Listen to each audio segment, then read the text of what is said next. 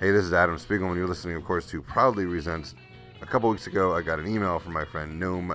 He said, Do you want to talk to Orlando Jones? And I said, Uh, yeah. So I went to his hotel room in Hollywood, California. Hello. And we talked about his TV show, Sleepy Hollow, his film career working with Ivan Reitman, Harold Ramis, and starring in Double Take, and what was that like being able to make some choices but not others. Really interesting stuff. Hope you enjoy it. Orlando Jones, thank you so much. Thank Dude. you for having me, man. This is cool. So the, the show's about cult films and you know Mhm. odd films. What films do you look up to that you uh, oh, when you hear that? man, you know, the cult cult ones for me are the ones I love, not the ones other people might love. You know, Uh-huh. I overlap with them sometimes, but it, the cult ones for me are are really crazy things. Um, I'd say used cars. Uh, Robert Zemeckis movie, which I just I love that film. What do you remember from that film? Oh, what don't I remember? Um, the dog was one of my favorite characters of the film, and the way they wove him through, uh, and uh, the same. I can't remember the guy's name, which is pathetic because he's one of my favorite actors, actually. Kurt Russell or Jack uh, Uh, Jack Ward? Jack Ward, yes, but Russell, but also uh, the guy who played the uh, police lieutenant in uh, Beverly Hills Cop. Yeah, Uh, what's his name? I don't know his name, but I know exactly. You know what I'm talking about? Yeah, yeah, yeah. Who, it was the relationship between him and the dog and Okay. used cars that used to kill me because it was such physical comedy. yeah. And he was so phenomenal at physical comedy. It was just breathtaking to see what he could do because you have to understand he wasn't doing it with a human the way most of us, even with stunts, you're interacting with another human in stunts. Mm-hmm. So becoming an action guy is just a level of stunt that if you know how to do it, you can do it. And if you don't know how to do it, you look really stupid, right? Right. So, you know, even in a movie where you don't have the money, it's harder to do because if you're in a big budget movie, they can make it look perfect. But when they actually have to watch you, it's a totally different thing. And so when I've done films like Enemies Closer, it's been about that sort of stuff because I've always loved those old Chuck Bronson. Yeah, You know- watching it this morning. You kicked some ass in that. You know, oh, thank you. It's just crazy. Or, or remember, like Every Which Way But Loose, those Uh-huh. old Clint Eastwood movies where he's acting with an orangutan. You know what I mean? Like, Yeah. I really loved. I think you know, Play Misty for Me, one of Clint's earlier fir- first film I think he directed, which uh, later became known as Dangerous Liaisons. Um, uh, Valmont, uh, which is uh, actually, uh, I'm sorry, I'm, I'm confusing. I was gonna say. Play Misty for me. I'm confusing. Play Misty for Me became Fatal Attraction. Oh, shit. Sorry, Play Misty for Me is Fatal Attraction. Uh-huh. So Fatal Attraction is a remake of Play Misty for Me. Got it. Clarity.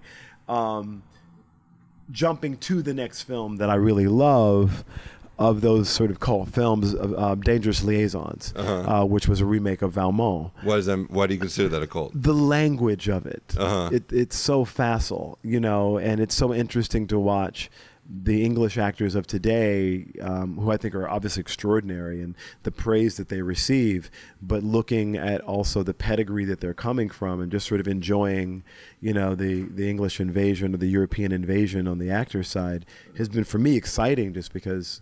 I I love so much of their work, but I've loved it from this sort of very old school point of view, uh, you know, and, and I'm not calling sensibi- sensibility or Howards End old school, but in today's world, that Yeah. actually kind of would be. It would be. You You started know- on VHS. right. You know what I mean? school. And, and I was looking at the films that preceded that, but not so much because I wasn't old enough, you know. So I'm looking at it from a very generational perspective and saying, you know, when I talk to my counterparts who are in their, you know, mid 30s or late 20s or mm-hmm. even mid 20s, you know, I'm talking old school to them, and that's that's sort of fascinating because of the the titans in the industry that you know sort of groomed and helped and, and been such a part of, of the blessed life and career I've had. What What movie do you tell like people in their twenties they should see? Like Caddy. you know, We just talked about Caddyshack. Oh before. God! I mean, come on! I mean, God rest his soul, Harold Ramis. I mean, the oh, soul. Oh, you, well, let's talk. You worked with him. Of course, yes. I mean, I worked with him. He was amazing. We did Bedazzled. So, you know, for me, the only reason I wanted to do Bedazzled was Caddyshack. I mean, literally, I got a phone call or I read somewhere that Harold Ramis was making a film. And the level of nerd geek that I am, I literally called my agents and I was like, I want to do that. I need to do that movie. It's based on the British. Oh my God, it's That's my favorite movie of all It's awful. I mean, do you know what this is? Like, no, this is the- okay.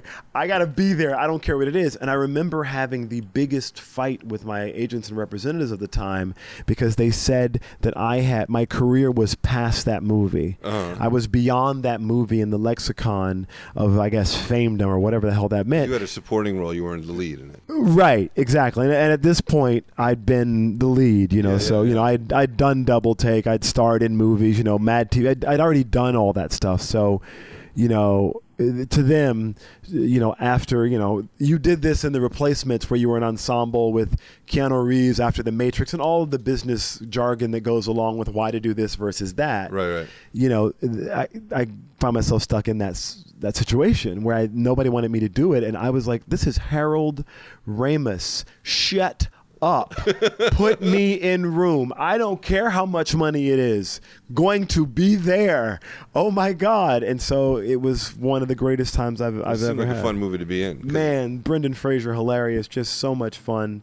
It was just a fun movie to do with some like Toby Huss, Uh-huh. uh, Miriam Shor. I mean, there were some beasts, character sketch comedy people in that movie. Com- you guys did sketch comedy. yeah, part of the film. we were all sketch guys. Yeah, yeah. So it was sketch, you know, it was Mad TV again. Uh-huh. And when I left Mad TV, I didn't think I'd get the opportunity to do it again ever. And I certainly didn't think I'd get to do it in film, Right. particularly with the likes of Harold Ramis and some of the gods of sketch comedy. I mean, you know, same thing when I heard Dan Aykroyd was going to be a part of Evolution. It was like, yes, uh, yes. They were like, you should meet the director. I'm like, I don't need to. It's a science fiction movie about the evolution of humankind with the with Ghostbusters. Okay, this is not about Hollywood stuff anymore. This is about me being a nerd, so you just did it as a fan. Uh, fanned out the whole time. There happened to be a script. no way I'm not doing it. Right, so, right. so it's been so funny to hear people say things like, "Oh man, what did you do after Evolution?" or "Why did you go do, do this?" Yeah. or "Why did you go do that?" I've been I've been a fan this whole time. I wasn't following some career path. I was doing the things that spoke directly to my life and my history and my love of the entertainment business. And I and whenever a crazy one came up, I just thought I'm doing that. You know, like why not? Like I get to work with a guy who, you know, um, Midnight Run. Did you ever have a plan, or you just be like, "Oh, this is cool. I can. I'm here." That was my plan. Yeah. I'm a huge fan of Midnight Run. It's one of my favorite films. George Gallo wrote that film. Uh-huh. George Gallo wrote Double Take. George Gallo directed Double Take. I get to work with a guy who dreamed up Midnight Run. And by the way, writes a lot of the dialogue for um, um, Robert De Niro. Uh-huh. All the Robert De Niro films, there's always been a Robert De Niro, often, I shouldn't say always, been a pass done to make sure you had Robert De Niro's voice in that film. And he does the pass. And he's the guy who Oh, did, who always did the Robert De Niro pass. Wow. So the voice of Robert De Niro, as certainly as an actor, is, to be fair, partly crafted by the writing stylings of George Gallo, who is also the author of Midnight Run. uh-huh. Double Take, to me, that's a compelling reason. Like, because it can't be just about money and fame. If, that's all you showed up here for, then good for you. But that's not why I came here. So for me, it was like, oh my God, I, I grew up on that. Uh huh. That was mad crazy. Like, I'm going to work with the dude from Ghostbusters. I grew up on that. How much did Double Take change from when you guys did it to when it fin- when you saw it on screen? Quite a bit, actually. A lot. Because I was supposed to, I wanted Eddie's role. Uh huh. I didn't want to play Oh, the really? other guy. I had no interest in that character, and they really wanted me to play that other role. Because it's more of the leading man role. Is that? I, I what I, I guess that's what it was. Um, but everybody was on board but me. Uh huh. So everybody was against me. I begged the studio for the other role. They told me no. Um, I did everything in my power to get the other role, and I couldn't have it. What, what was the reasoning? What was your reasoning? I, because uh, if, if I'm if I'm looking at where I'm from, that role is a lot closer to home. I, I know that guy. I know that con man. I know that hustler. That that guy's in my family. I'm, I'm from them. You know, I'm not from a wealthy Hollywood family. I'm not from the West Coast. I'm not from New York or Chicago. Uh-huh. I'm from Mobile, Alabama. you understand me? So you'll fake it.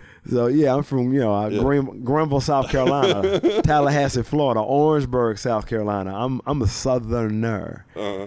So you know, to me, a lot of my life was walking around with my great grandfather and listening to the way he spoke to people. And the way he spoke to people was everybody was the same. He never met a stranger in his life.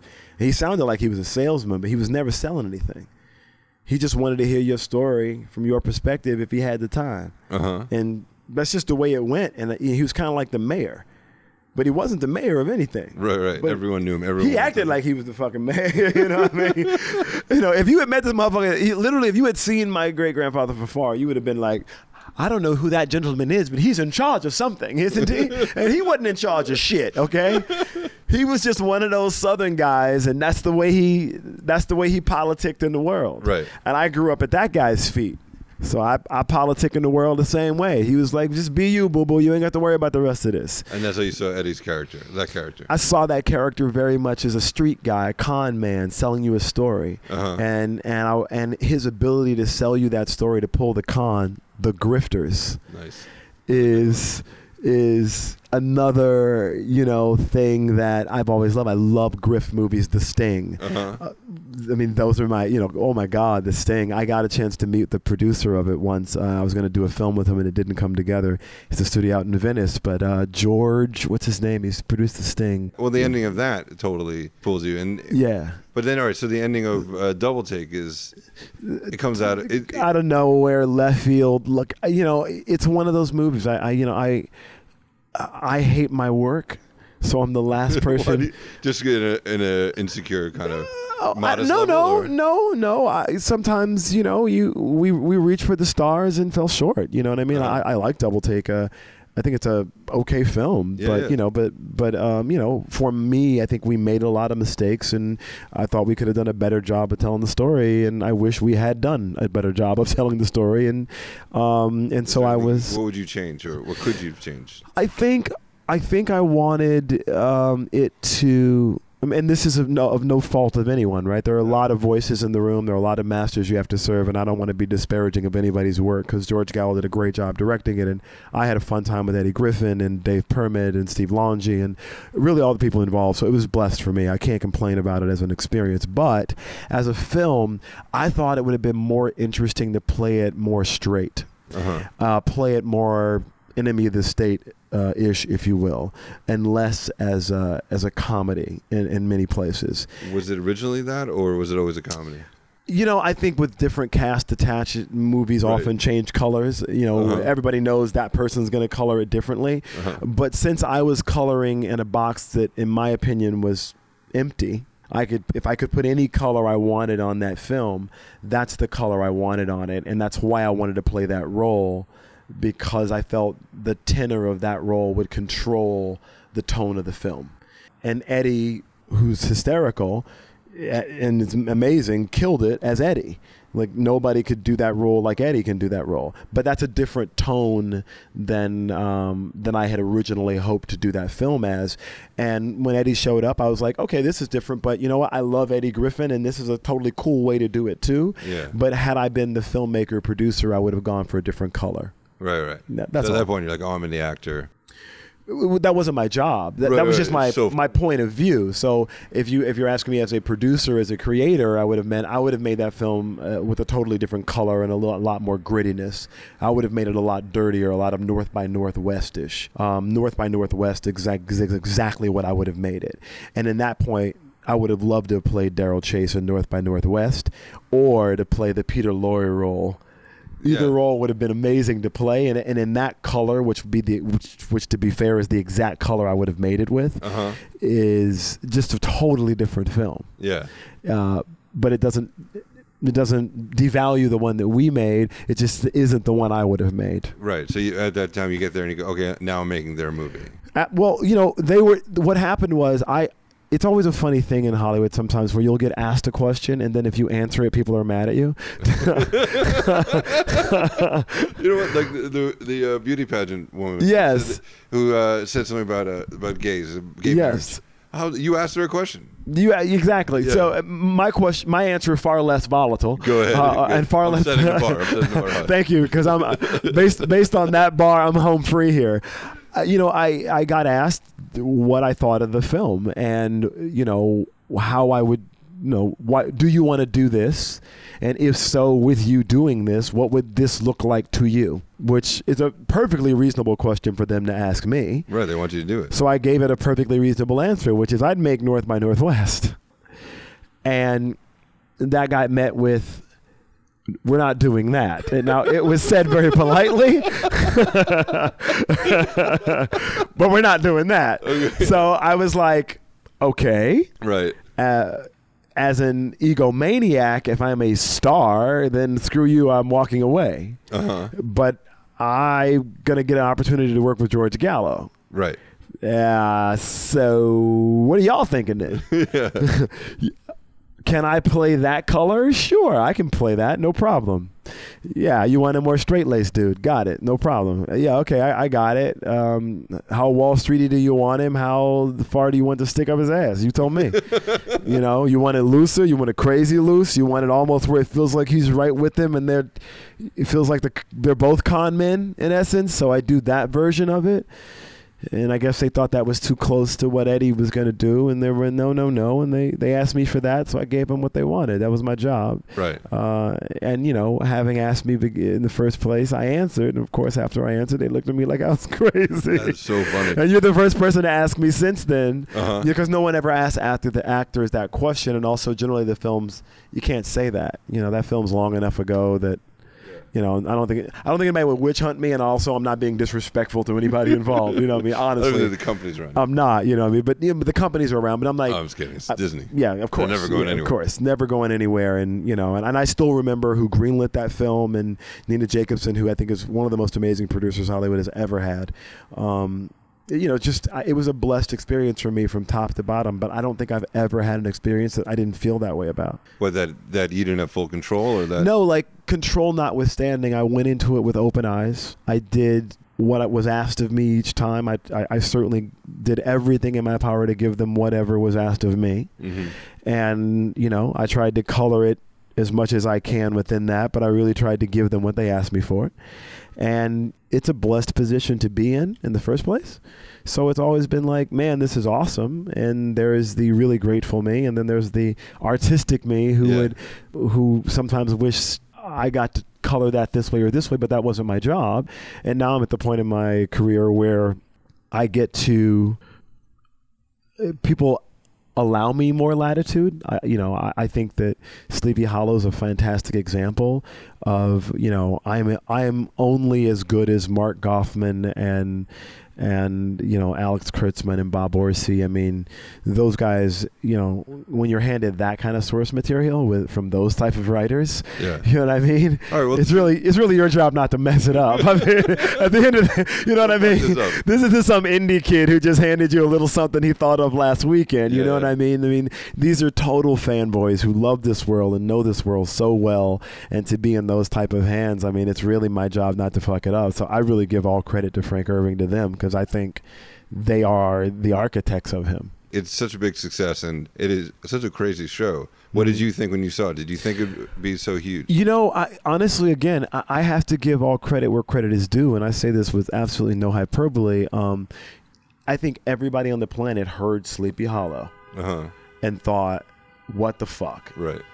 Okay, another franchise that's going to get trampled over by Hollywood. It's going to be full of crap. It's never is going to be as good as the movie, and half the people didn't like the movie, and I Right. loved the movie, so I didn't even understand that. I was like, really, is Johnny Depp and Sleepy? What more do you have to do? What, really? Yo, this- as soon as I saw the horse kick his legs in the air, I was like, rap, take my 10 bucks. I'll pay for that in advance. That one shot worth the money. I'm in. right? Yeah. From from nerd perspective, I was yeah. like, I don't know what y'all talking about. this is the sexiest shit ever. Okay, I want to run in that play. I want to live in that world one day. But it's like, what more does he have to do? What more does he have to do, yo? He's killing it, yo. I mean, so for me, that's how I felt. And half of y'all didn't like it. Oh, y'all kiss my ass. This is awesome. Right. So I went into it thinking, but I entrust it to this collection of, of artists, you know, who really are fanboys as well. So it's not like somebody's going to remake it who doesn't really know what it is. Do you know what I mean? So I went into it with that perspective. That's why I wanted to do it. I wanted to work with those people, plain and simple. My same reason as usual. Hercules and Xena, big crazy fan. Um, you know, Underworld, you know, Len Wiseman. Come on, man, what, what a great eye. So anyway, long story short, uh, I saw it, and I, I just sat there, and I turned it back on. I watched it again, and I sat there and my phone rang and I answered it and I said, I just saw Sleepy Hollow. I got to call you back. Click. And I watched it again.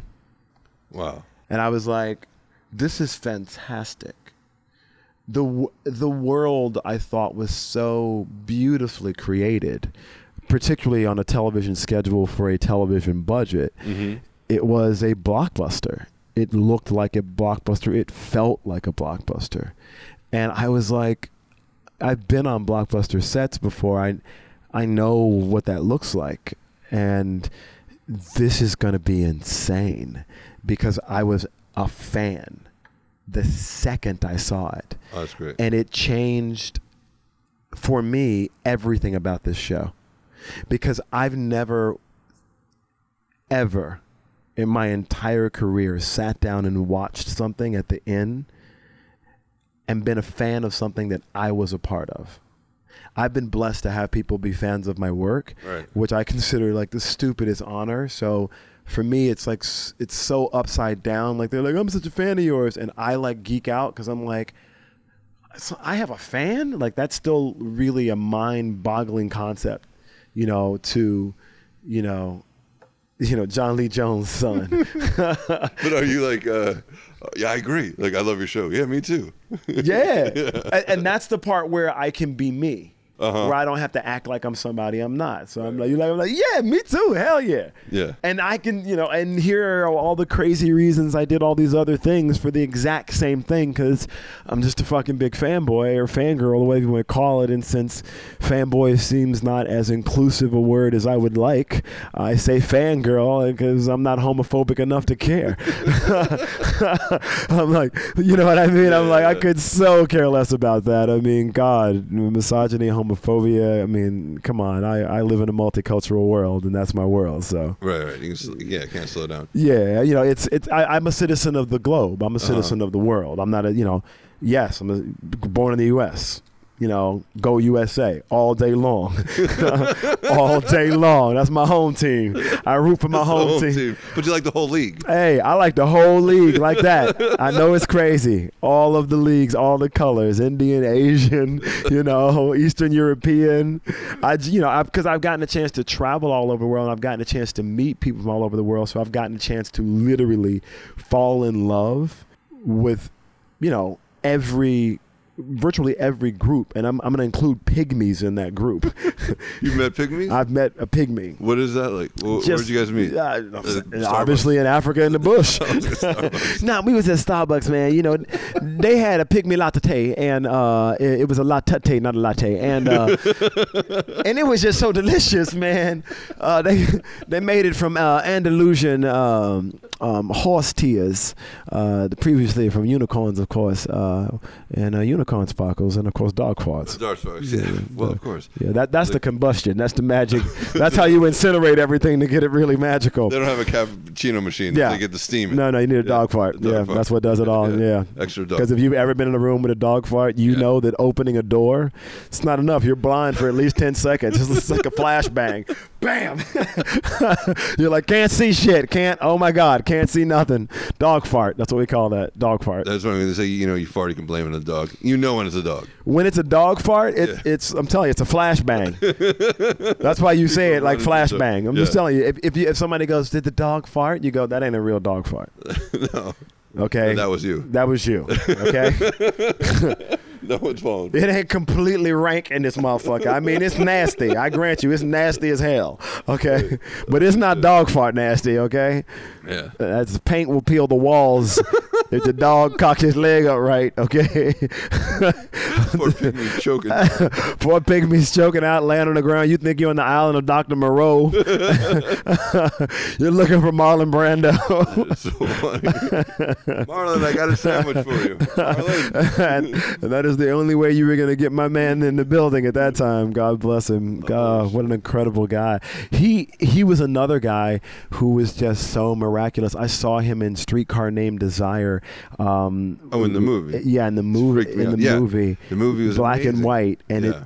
it it it it was actually a stage play just filmed, really Yeah, yeah. and I saw a stage play filmed and it was so riveting to me that it you know that was one of the key, that was one of the things that made me want to become an actor Uh-huh. and then I saw Doctor Strangelove and and Peter Sellers and uh, the party and uh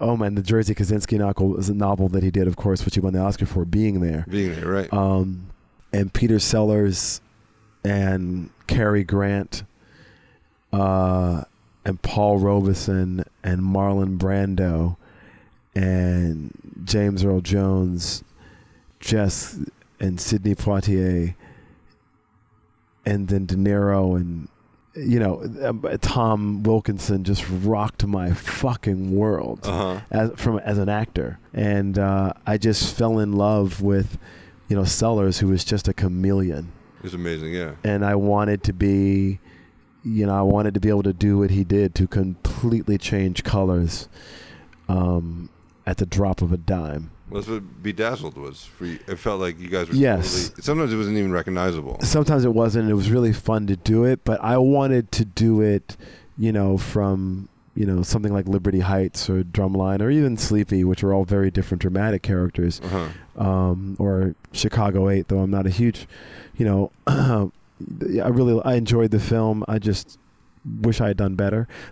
Is that all on one of those? I, I, in that one, I, I blame myself a lot.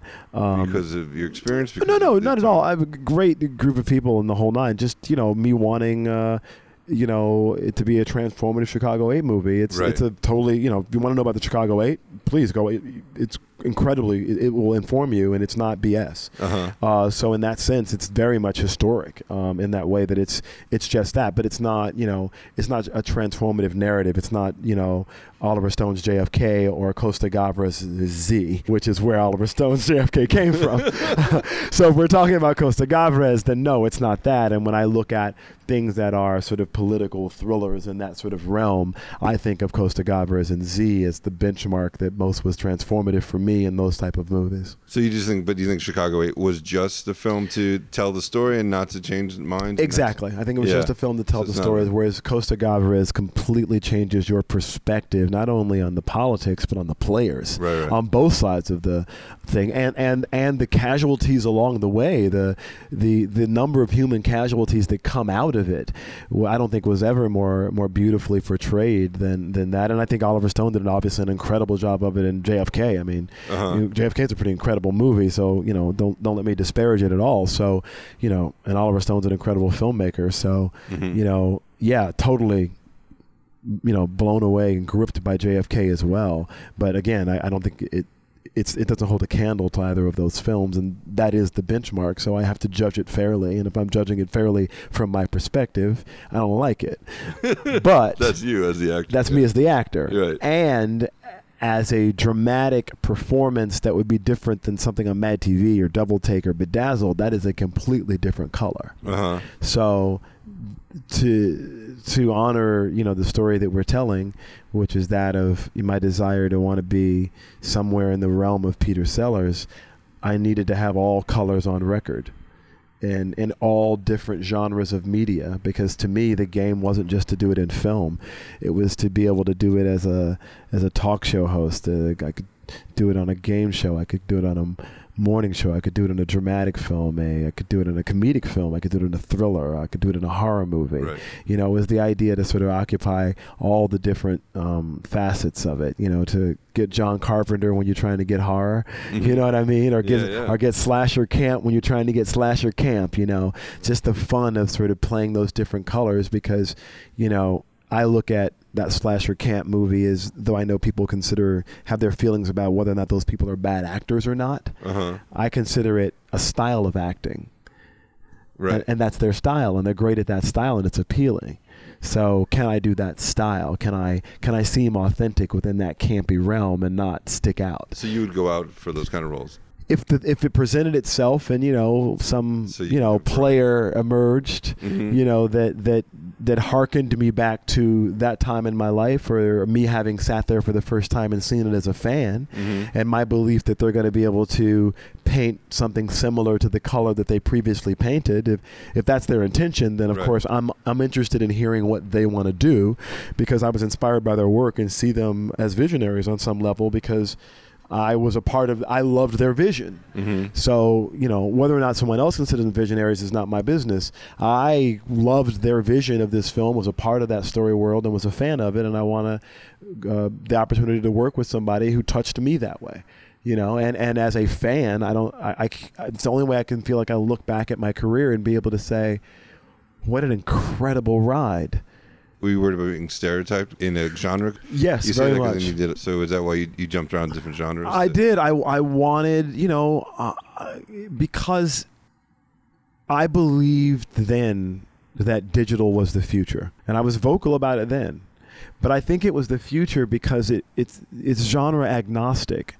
A- As a fan, I don't know what you mean by genre because if I look at my iPod playlist, it consists of songs from all different genres, and that's just a workout playlist. Right, right. You know what I'm saying? Uh-huh. So I might have a rock song, a metal song, a funk song, a reggae song, a, a whole lot of hip hop, some R&B. I mean, it might be all manner of song uh, to the merengue if that's what gets you going. You know what I'm saying? In a workout playlist. So what does genre mean Uh-huh. to the fan? That's something businesses use. So the idea that distribution was going to be able to be empowered in such a way that the fan would have unfettered access to whatever flavor they desired was interesting to me as a fan. And I never wanted to be a part of one singular flavor. I like ice cream. I like all them flavors. like I, I don't divorce no ice cream. You can come up with the Rocky Road, the, Yes. the praline crunch, the you know the deep funk purple. I mean, all I need is a cosigner to be like, "Hey man, taste this one right here. This shit right here. This this shit right here is good. What they call this? This called uh, monkey testicles. Now listen to me though. You got a little minty flavor. They call it monkey, but beyond that, it's the best chocolate you ever had. Monkey testicles, huh? Oh damn! It do got a little mini pepper flavor. That got shit. Monkey testicles is delicious. It's still ice cream. Still ice cream, Yeah. motherfucker. It's not for me. It's for my ass. Okay, to my evolution family. So anyway, my, my, you know the thing is, I see. I always saw it that way. So Uh. that's always my approach, and I've always been told that approach is crazy. And I'm like, I- I'm willing to accept that it is crazy, but it's mine. Right. It's not anybody else's. It's not because I'm trying to be anybody but me. And last I checked, you showed your ass up here for the same reason I did, motherfucker, because you saw some shit, changed your life, you became a fucking fan. So quit playing like you big Mr. Fancy Pants, I'm big Mr. Fancy Pants. We ain't nothing but a bunch of fans, yo. So can I just have a real conversation and you do whatever what you want to do and you stay out of my business and let me be me? All right, word them up. We good. Let's roll Right, right. that's my whole joint right there. That's my that's my thing, and and it's been it has served me well because I think it still allows me to do the job I've always dreamed of. So let's talk about Tainted Love. You're, yeah, you were able to produce that on your own. Is that yeah, man, that your idea? And that was my baby. It was my idea, but it's very much the brainchild of three people, um, of which I'm one. Uh, my partner Noam Dromi and uh, Avi Youabian. Never. Uh, Noam actually uh, co-wrote A Dolphin's Tale. yeah, um, and uh, that crazy man. And then uh, Avi Youabian uh, actually was is an editor who uh, Gary Fleeter had recommended to me, and um, he's just an incredible storyteller. He did cut Never Say Never and uh, cut uh, you know I think the Katy Perry movie. He's one of those people that you you know you give footage to, and he comes back with the movie mm-hmm. um, and, and sometimes in ways and in places that you didn't think there was something there. He is just a, a real storyteller and a graduate of USC Film School. And so the three of us got together and said we wanted to make a comic book and we're all comic book nerds, and we thought let's not draw it on paper, you know, because that doesn't really make any sense anymore. Because everyone says the print business is dead, and Mhm. we all love the print business, so so fuck those people. but still, we should probably make this for digital.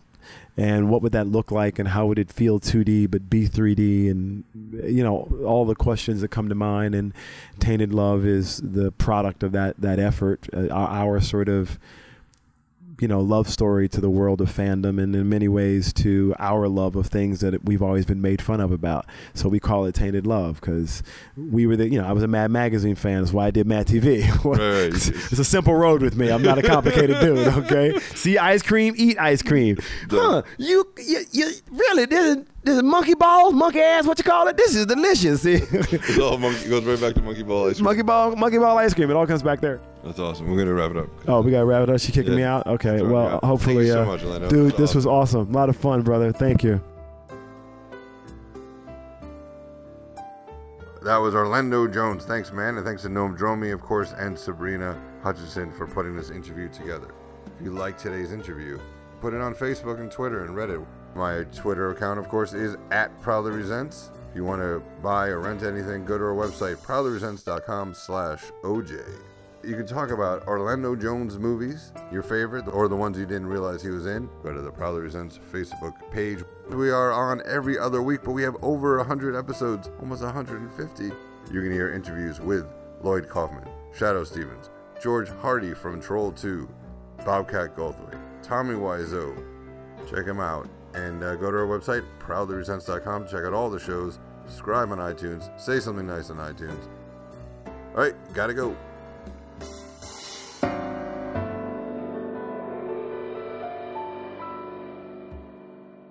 Adam, that, we're, we're out of time for this interview.